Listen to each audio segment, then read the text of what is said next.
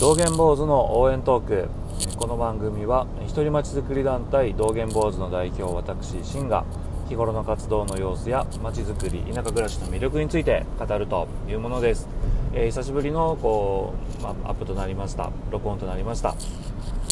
えーと、今回のテーマは、え、飲み会トークから、え、生まれるコンテンツ広がる夢ということでお話をしていきたいなと思っております。というのもねまああのー先日息子の運動会がありまして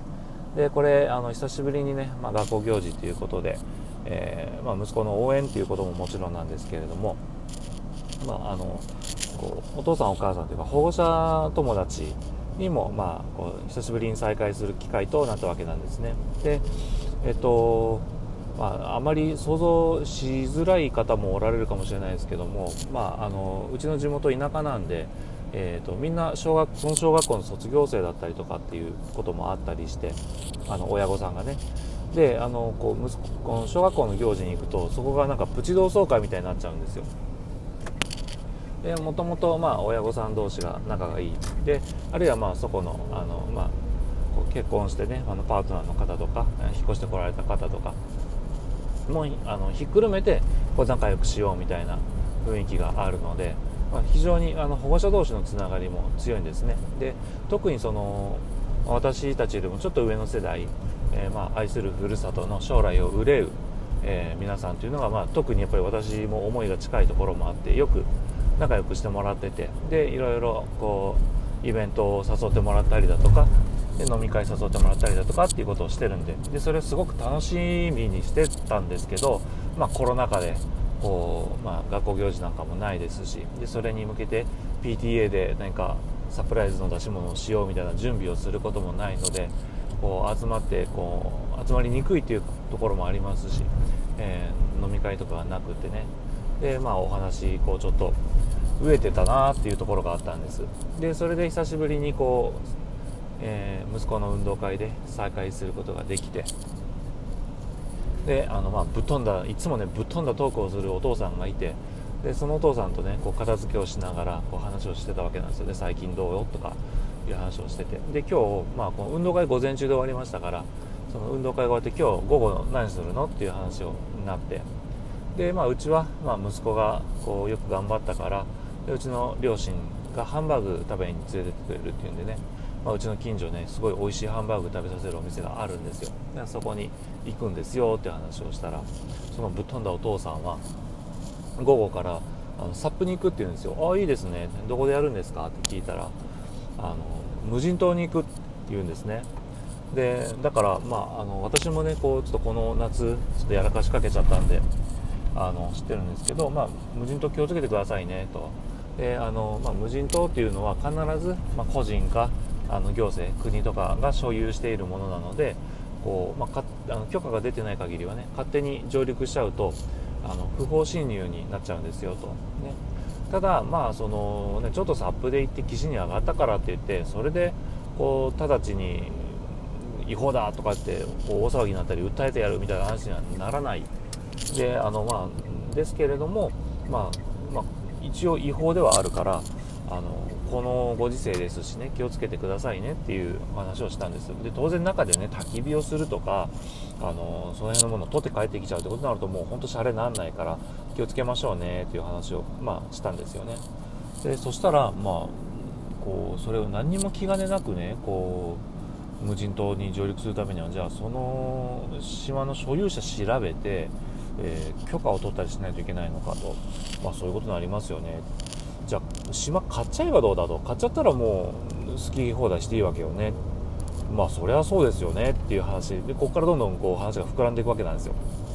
であのじゃあ島買うのってじゃあどうやったら買えるのと。うん行政とかが持ってたら結構買うのも大変なんじゃないですかって話になって。でいくらぐらいするんだろうね。まあ小学生のお年玉で買えるようなもんじゃないと思いますけどね。なんもないのにね。でなんかテレビで見たけどその信子の吉村さんがあの無人島を買うのにね何億とかってお金になってすごい真剣に悩んでたよみたいな話も聞いたりなんかして。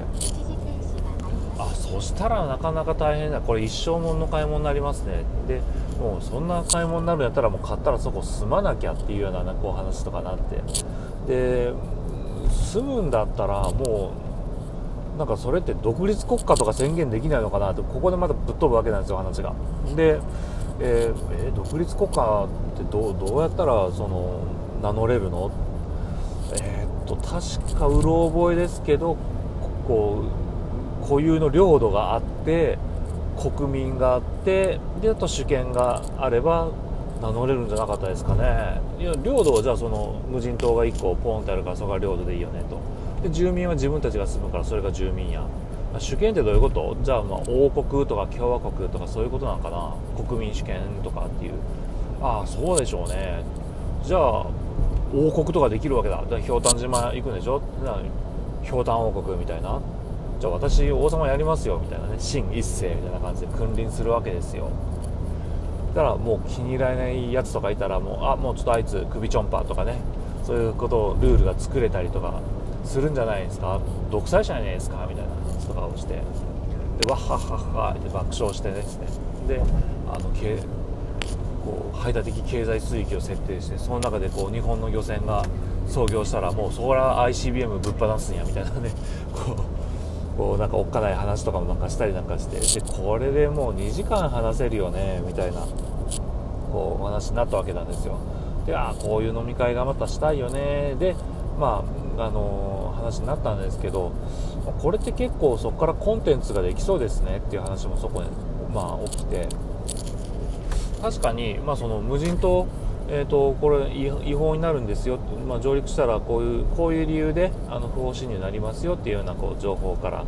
でそれからあとまあその購入もしまあ合法的に行きたい購入したいということであればこういう手続きをしてこういうお金払ってそしたらこう所有できますよただ相場としてはこんなもんなんですよ。で山口県の近くでこう具体的に買える島というのはこういうふうにありますよみたいなね。でそこからまた飛躍してじゃあそこをもう独立国家としてあの宣言するとしたらこういう要件がありますよってさっきもうろ覚えだったからそこが正確にどういう領土でどういう国民でどういう試験があって、人口が何人以上いないといけないのかとか、ね、あのこうどのぐらい離れてないといけないのかとかであるのかもしれないんですけどそういうところとかをこう調べてみてアップするとかっていうことになるとねなんか1個のそれで結構壮大なコンテンツができるよねっていうまあ、お話もしつつ、まあ、結局のところじゃあ,、まあ、あの午後から気をつけてねと。でまた飲み会できるといいねっていうところで、まあ、解散となったわけなんですけれども、まあ、こういったね本当あのおじさん同士の飲み会トークって結構いろいろなネタ転がってるしでそこから膨らましてこうブログとかの記事にしていくっていうのも面白いかなと思ったので、まあ、ちょっと紹介をしてみました。以上です。